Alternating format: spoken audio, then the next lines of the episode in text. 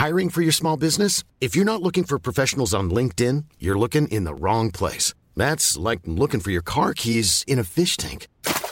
LinkedIn helps you hire professionals you can't find anywhere else, even those who aren't actively searching for a new job but might be open to the perfect role. In a given month, over 70% of LinkedIn users don't even visit other leading job sites. So start looking in the right place. With LinkedIn, you can hire professionals like a professional. Post your free job on linkedin.com slash people today. Du lyssnar på Svensk Dam Doku. Om prins Daniel och njursjukdomen. Jag heter Johanna Lejon.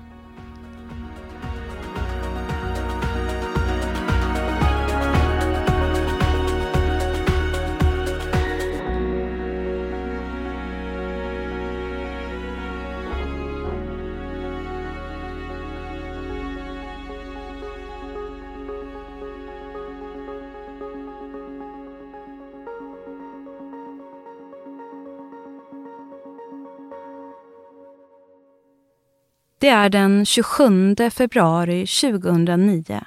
På Drottningholms slott är det fest. En stor släktmiddag hålls i kungaparets våning.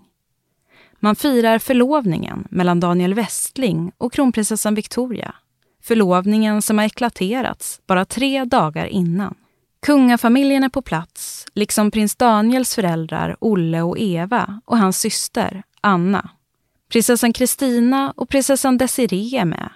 Karl Johan Bernadotte är också på plats med hustrun Gunilla. Stämningen är varm och kärleksfull. Det skrattas och skålas.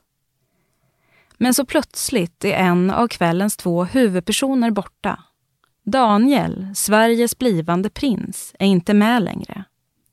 Han är sjuk, svårt njursjuk och har precis fått en ny stark blodtryckssänkande medicin.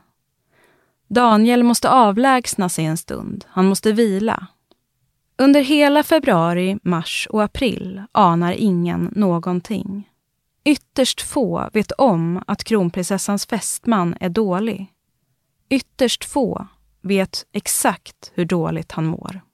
I största hemlighet går Daniel på dialysbehandlingar. I ett tal den 15 november 2014 berättar han om upplevelsen.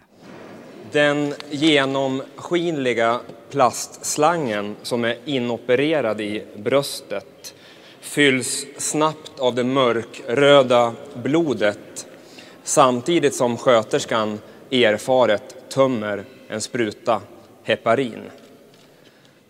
Elaka toner ljuder när sköterskan sedan med vana fingrar ställer in timern på maskinens kontrollpanel.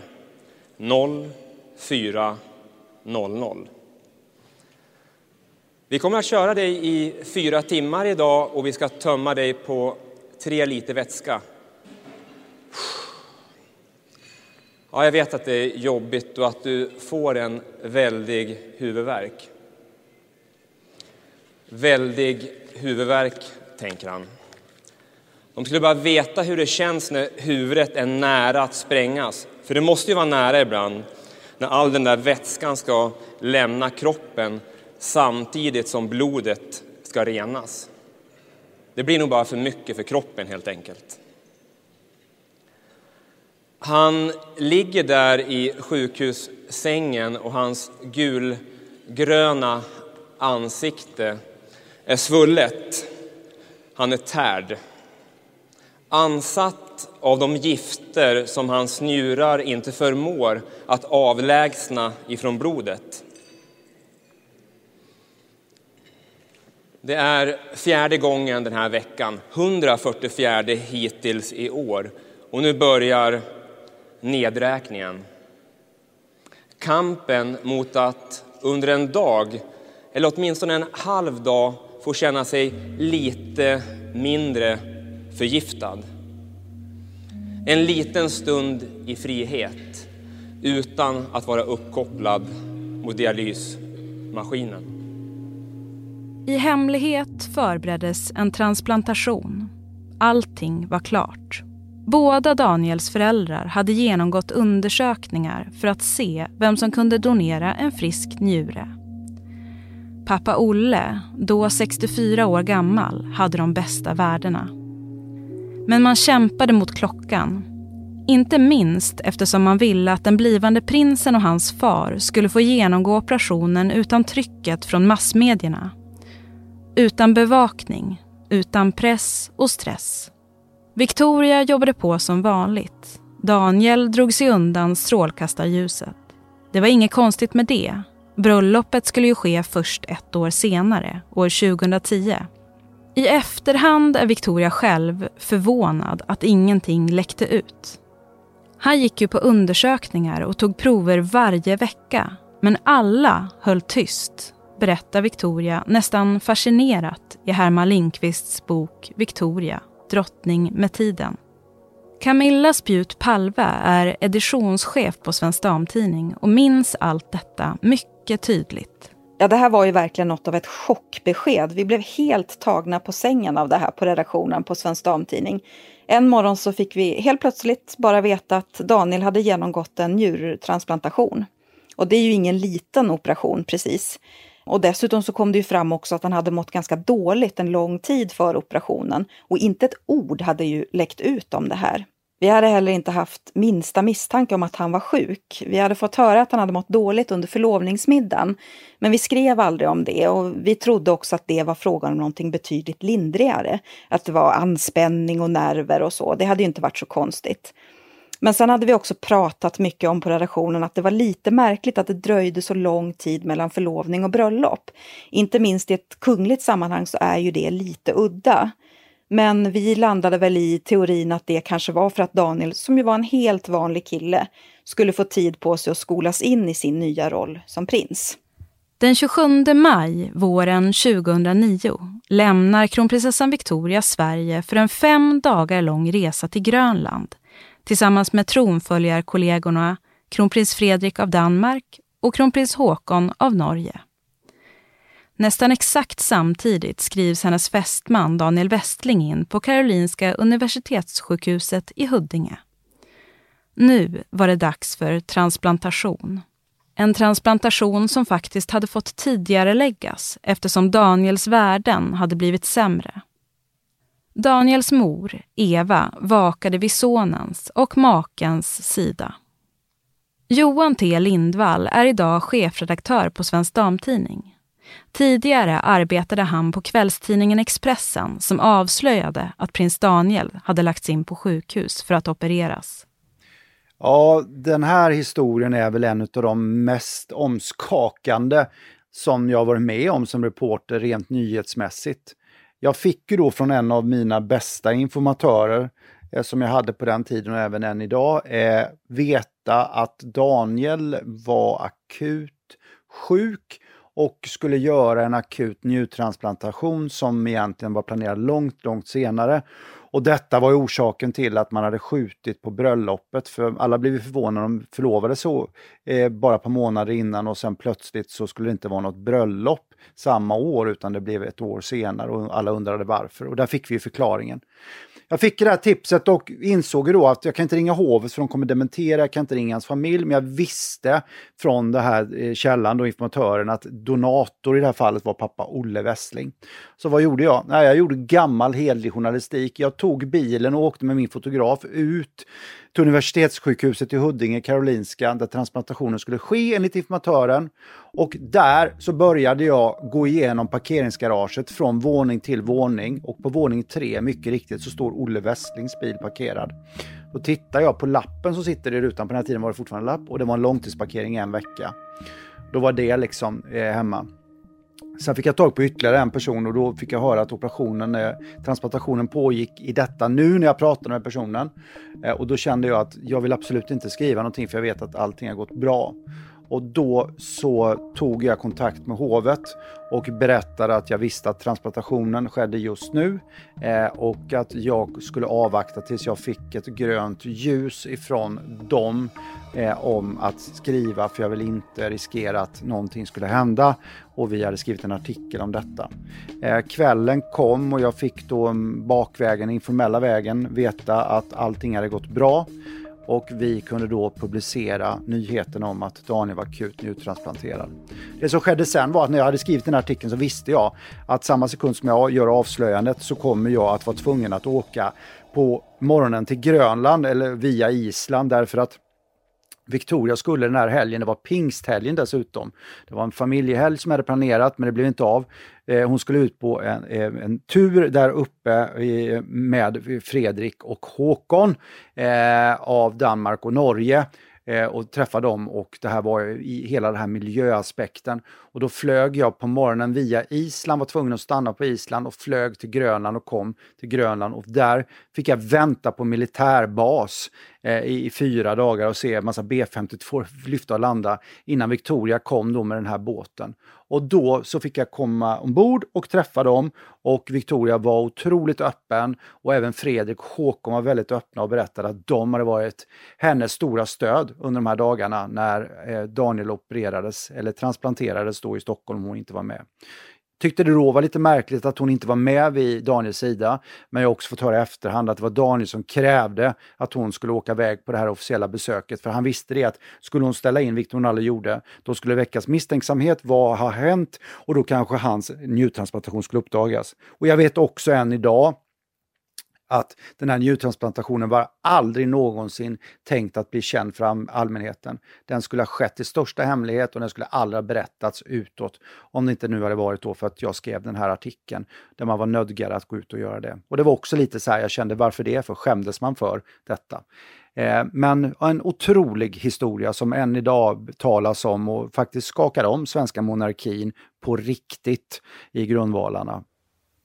Alltså den chocken och det telefonsamtalet strax före midnatt den här onsdagskvällen i maj. Helena Wiklund är kunglig reporter på Svensk Damtidning och har själv mött prins Daniel ett flertal gånger. Det var ett, ett sånt där ögonblick som, som man aldrig glömmer. Och det var helt, helt oväntat. Trots att vi här på Svensk Dam hade följt Victoria och Daniel på väldigt nära håll under hela deras åtta år långa förhållande så hade ingenting läckt ut. Transplantationen går väl. Både för Daniel och för pappa Olle Westling, donator. Kronprinsessan Victoria berättar om det hela från Grönland, över 300 mil från sin älskade Daniel. Jo tack, det, det står okej till. Jag har pratat med honom idag två gånger faktiskt. Eh, det har varit lite så och så med kontakten i och med att nätverket är sådär. Men det, idag mår det mycket bättre. Både han och sin far mår bra och eh, läkarna säger att operationen har gått, eh, gått bra och att de är nöjda med resultatet. Nu står man ju självklart inför ett antal dagar som är som, ja, lite oroliga sådär när det gäller eh, hur, huruvida kroppen ska ta till sig den nya njuren och så. Men eh, han är väl jättegod, ja, gott mod och eh, mår bra och eh, känner att han är eh, ja, piggare än vad han känt sig på väldigt, väldigt länge och han har redan fått mycket bättre värden så det känns jättebra. Ja, det är klart att det har varit, eh, det är klart att det varit jobbigt på många sätt. Man vill ju vara nära den man älskar när den personen går igenom något svårt och och jobbigt. Men eh, jag vet att han har varit i de bästa händerna. Hans mor har funnits vid hans sida och att eh, eh, jag vet också att jag inte har kunnat göra någonting egentligen. Daniel återhämtade sig bra och kunde skrivas ut efter bara någon vecka. En månad efter transplantationen opererade läkarna bort dialysslangen som suttit kvar ifall någon komplikation skulle ha tillstött. Bakgrunden till prins Daniels njurbyte var att han led av ett medfött men inte ärftligt njurfel. Det upptäcktes när han var 16 år gammal och fick hjärnskakning under en fotbollsmatch. Han fick gå igenom en grundlig läkarundersökning och det var då som läkarna upptäckte att han hade försämrade njurvärden. Daniel fick förhållningsorder om hur han skulle sköta sin hälsa och han blev känd för sin sunda livsstil. Situationen var under kontroll i många år. Prins Daniel var 35 år gammal när transplantationen genomfördes och hans pappa var, som sagt, 64. Att Daniel kunde få en njure från en levande donator som han dessutom var nära släkt med, det är en stor fördel. Och att Olle Westling skulle ställa upp för sin son var, som för de flesta andra föräldrar, en självklarhet. Efter operationen vårdades prins Daniel på transplantationsavdelningen K8789 på Karolinska sjukhuset i Huddinge. Det är ju lite djävulskt med njursjukdom att det smyger sig på en så att man är inte... Ja, man tänker inte på det. Men sen när man får ett nytt organ så mm. blir det som att man är 20 år yngre. Ja, man såg allting mycket klarare och färger ja. och det var egentligen... Ja, det där är helt otroligt faktiskt. Helena Wiklund igen. Jag träffade prins Daniel förra året när han var tillbaka på transplantationskirurgen på Karolinska i Huddinge. Och det var otroligt starkt. Jag glömmer aldrig de där orden han sa. Jag fick livet tillbaka och det, det blir inte finare än så. Så det är ju väldigt tydligt att det som han har burit med sig ända sedan transplantationen är en känsla av djup tacksamhet. Och jag tror också att allt det här har givit honom ett stort allvar som alltid finns där på någon nivå. Och, och när prins Daniel sedan stod där med överläkaren eh, Lars Wennberg som var med i operationsteamet under Daniels sex timmar långa transplantation, då var vi ju många i rummet som fick gåshud. Det råder inget som helst tvivel om att Daniel är berörd av det han varit med om. Under ett besök på KS i Huddinge rörs han till tårar. Det känns ju väldigt starkt. Jag har ju varit här flera gånger efter det och jag brukar passa på att gå runt och morsa lite, särskilt om det är några barn som har, har eller ska vara med om någon operation. Men jag tyckte jag träffade en liten, sån här liten tjej här nu precis, jag är lite, jag är lite tagen faktiskt. Finns det märkbart rörd? Ja, men det är mycket känslor och barn som är drabbade så att säga. Nu är det ju positivt för att en liten tjej har fått en ny elev där, så det är fint och otroligt starkt. Men jag känner hur emotionellt det blir. Det har varit tio fantastiska år sedan donationen, har Daniel berättat. Han tänker inte på den varje dag, men väldigt ofta. Och han är otroligt tacksam gentemot sin pappa och gentemot sjukvården som har kommit så långt och gör det här så bra. Nu delar jag någonting speciellt med pappa. Ja, även med min mamma. Hon var ju med här på sjukhuset och var väldigt orolig inför att hennes man och son skulle gå igenom en sån här sak och hur det skulle sluta. Så jag tror att vi kanske som familj har blivit ännu mer tajta. Pappa brukar skoja med mig och säga “Jag förstår att du är pigg med den där kvalitetsnjuren”. Ja, vi får se om jag behöver en till, brukar jag säga då. Man måste kunna skämta om det också, har prins Daniel sagt. Vill du läsa och lära dig mer samt anmäla dig till donationsregistret? Gå då in på www.socialstyrelsen.se donationsregistret. Det är så bra när media är intresserade av den här typen av frågor. Man vill ju att alla, alla ska veta. Det är 85 procent som är villiga att donera, men bara 15 procent som aktivt säger att man vill. Och jag träffade ett par från Belgien igår som sa just det här där måste man aktivt säga att man inte vill. Ja. Och det känns ju ganska logiskt att man ska behöva ta ett aktivt beslut för att inte. För är man död så är man död. Då... Ja, det tycker jag också. Det tycker jag också absolut att det är så det ska vara.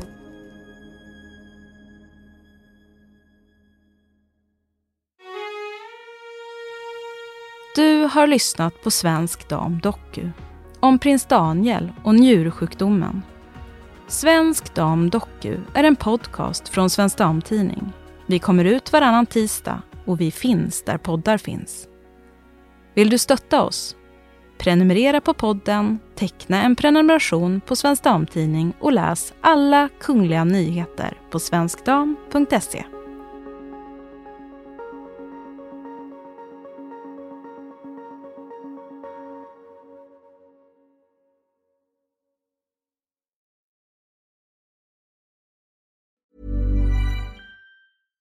Even when we're on a budget, we still deserve nice things. Quince is a place to scoop up stunning high-end goods for 50 to 80% less than similar brands. They have buttery soft cashmere sweaters starting at $50, luxurious Italian leather bags, and so much more.